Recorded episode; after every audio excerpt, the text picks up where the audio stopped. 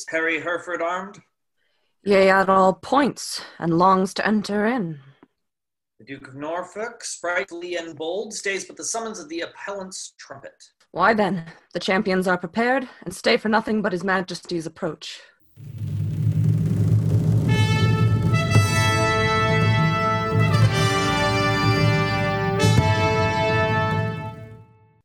Marshal, demand of yonder champion the cause of his arrival here in arms. Ask him his name and orderly proceed to swear him in the justice of his cause.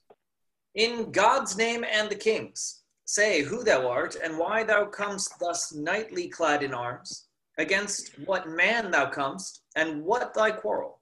Speak truly on thy knighthood and thy oath, as so defend thee heaven and thy valor.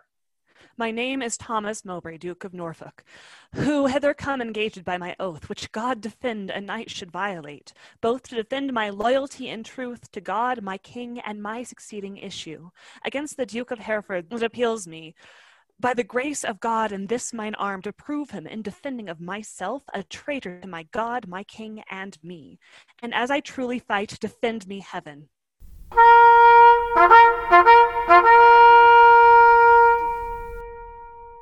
Marshal, ask yonder knight in arms both who he is and why he cometh hither, thus plated in habiliments of war, and formally, according to our law, depose him in the justice of his cause. What is thy name, and wherefore comest thou hither before King Richard in his royal lists?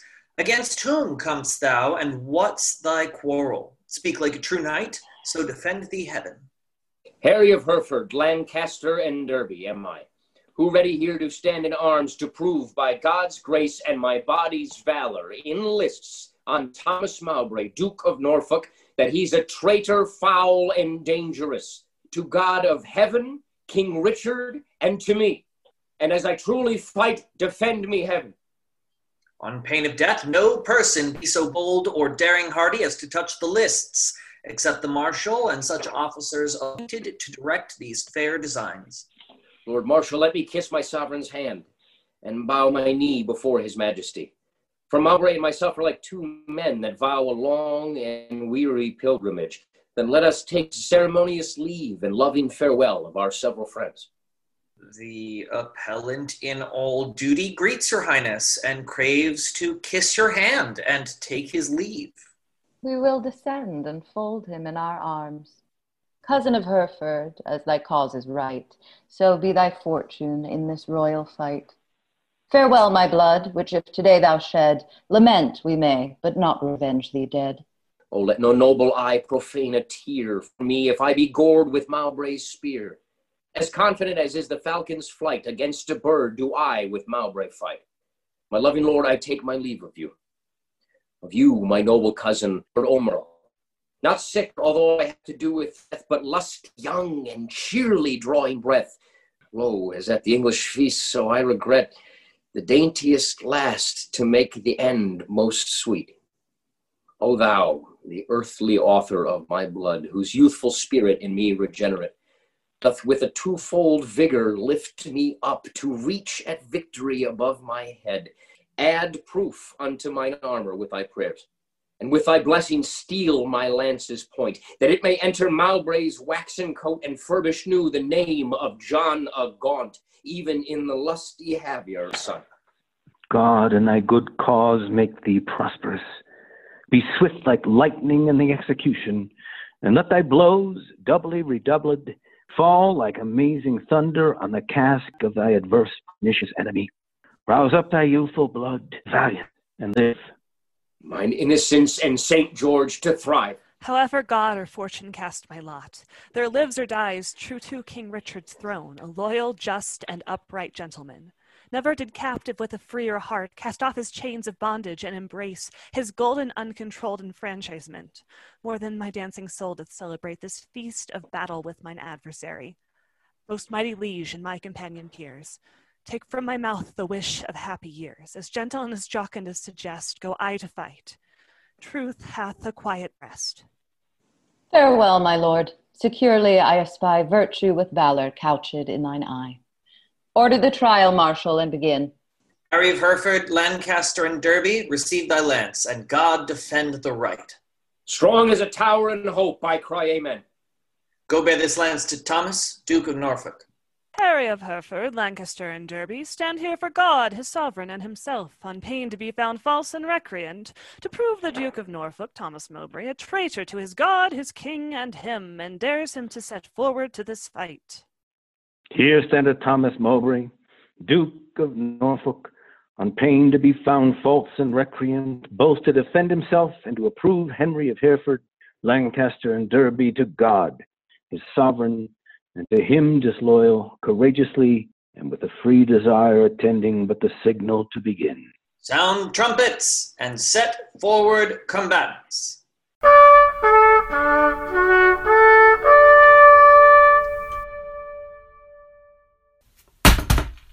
Stay!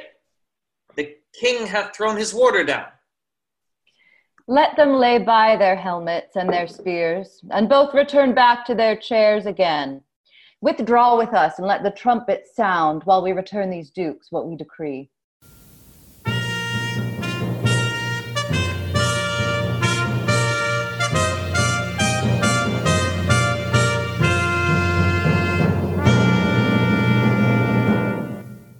Draw near and list what with our counsel we have done. For that our kingdom's earth should not be soiled with that dear blood which it hath fostered, and for our eyes do hate the dire aspect of civil wounds ploughed up with neighbor's sword, and for we think the eagle winged pride of sky aspiring and ambitious thoughts with rival hating envy set on you to wake our peace, which in our country's cradle draws the sweet infant breath of gentle sleep which so roused up with boisterous, untuned drums, with harsh, resounding trumpets' dreadful bray, and grating shock of wrathful iron arms, might from our quiet confines fright fair peace, and make us wade even in our kindred's blood. Therefore we banish you our territories, you, cousin Hereford, upon pain of life, till twice five summers have enriched our fields shall not regret our fair dominions, but tread the stranger paths of banishment. Your will be done. This must my comfort be. The sun that warms you here shall shine on me, and those his golden beams to you here lent shall point on me and gild my banishment. Norfolk, for thee remains a heavier doom, which I with some unwillingness pronounce. The sly, slow hour shall not determine it the dateless limit of thy dear exile. The hopeless word of never to return breathe I against thee upon pain of life. A heavy sentence, my most sovereign liege, and all unlooked for from your highness' mouth.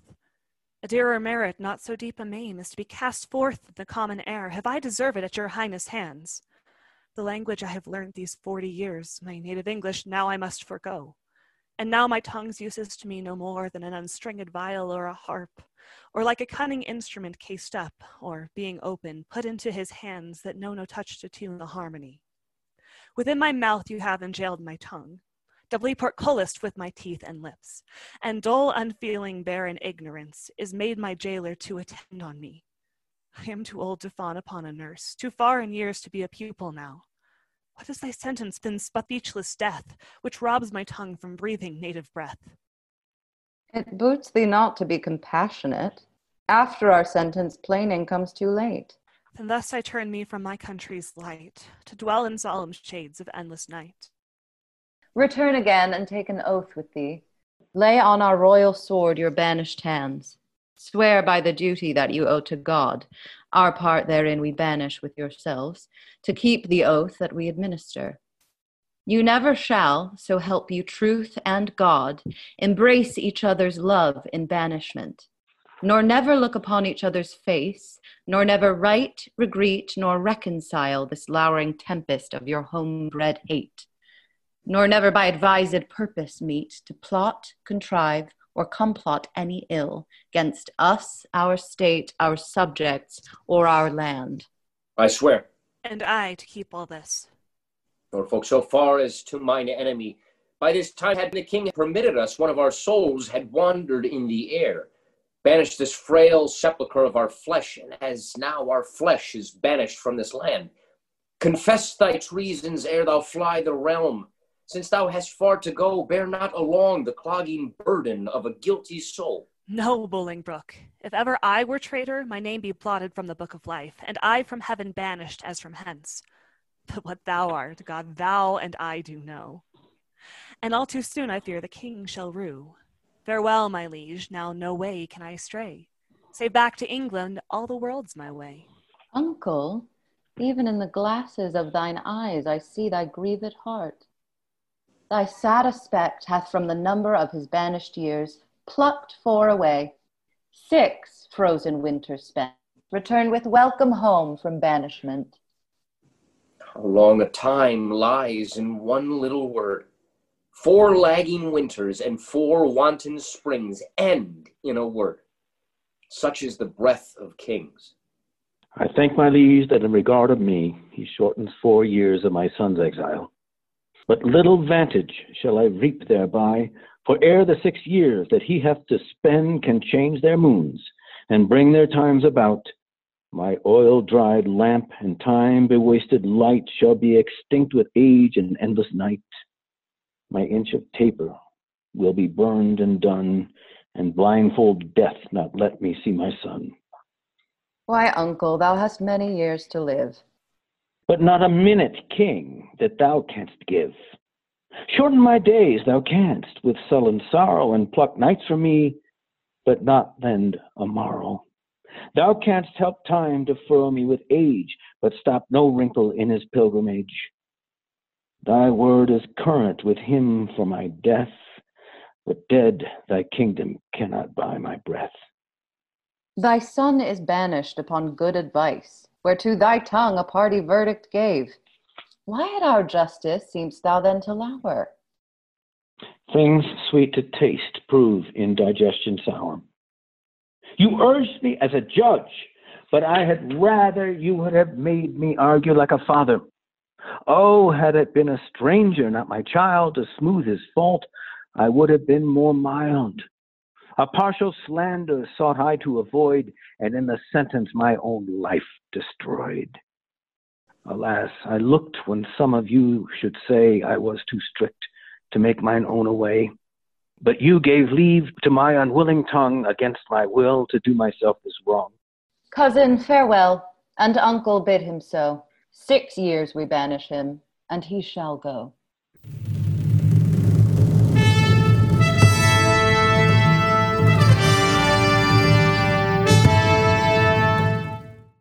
Cousin, farewell. What presence must not know, from where you do remain, let paper show.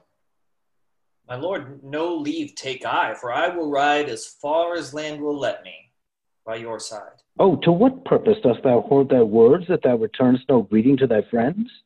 I have too few to take my leave of you, when the tongue's office should be prodigal to breathe the abundant dolor of the heart. Thy grief is but thy absence for a time. Joy absent, grief is present for that time. What is six winters? They are quickly gone. To men enjoy, but grief makes one hour ten. Call it a travel that thou takest for pleasure. My heart will sigh when I must call it so, which finds it in enforced pilgrimage. The sullen passage of thy weary steps esteem as foil wherein thou art to set the precious jewel of thy home return. Nay, every, rather every tedious stride I make will but remember me of what a deal of world I wander from the jewels that I love. Must I not serve a long apprenticeship to foreign passages, and in the end, having my freedom, boast of nothing else but that I was a journeyman to grief? All places that the eye of heaven visits are to a wise man ports and happy havens. Teach thy necessity to reason thus. There is no virtue like necessity. Think not the king did banish thee, but thou the king. Woe doth the heavier sit where it perceives it is but faintly born. Go, say I sent thee forth to purchase honor, and not the king exiled thee. Or suppose devouring pestilence hangs in our air, that thou art flying to a flusher clime. Look what the soul holds dear. Imagine it to lie the way thou goest, not whence thou comest. Suppose the singing birds, musicians, the grass wherein thou treadst, the present strewed, the flowers, fair ladies, and thy steps no more than a delightful measure or a dance. For gnarling sorrow hath less power to bite the man that mocks at it and sets it light. Oh, who can hold a fire in his hand by thinking on the frosty Caucasus? Or cloy the hungry edge of appetite by bare imagination of a feast? Or, or wallow naked in December snow by thinking on fantastic summer's heat? Oh no, the apprehension of the good gives but the greater feeling to the worse. Fell sorrow's tooth doth never rankle more than when he bites, but lanceth not the sore. Come, come, my son, I'll bring thee on thy way. Had I thy youth and cause, I would not stay. Then England's ground, farewell. Sweet soil, adieu. My mother and my nurse that bears me yet. Where I wander, boast of this I can, though banished, yet a true born Englishman.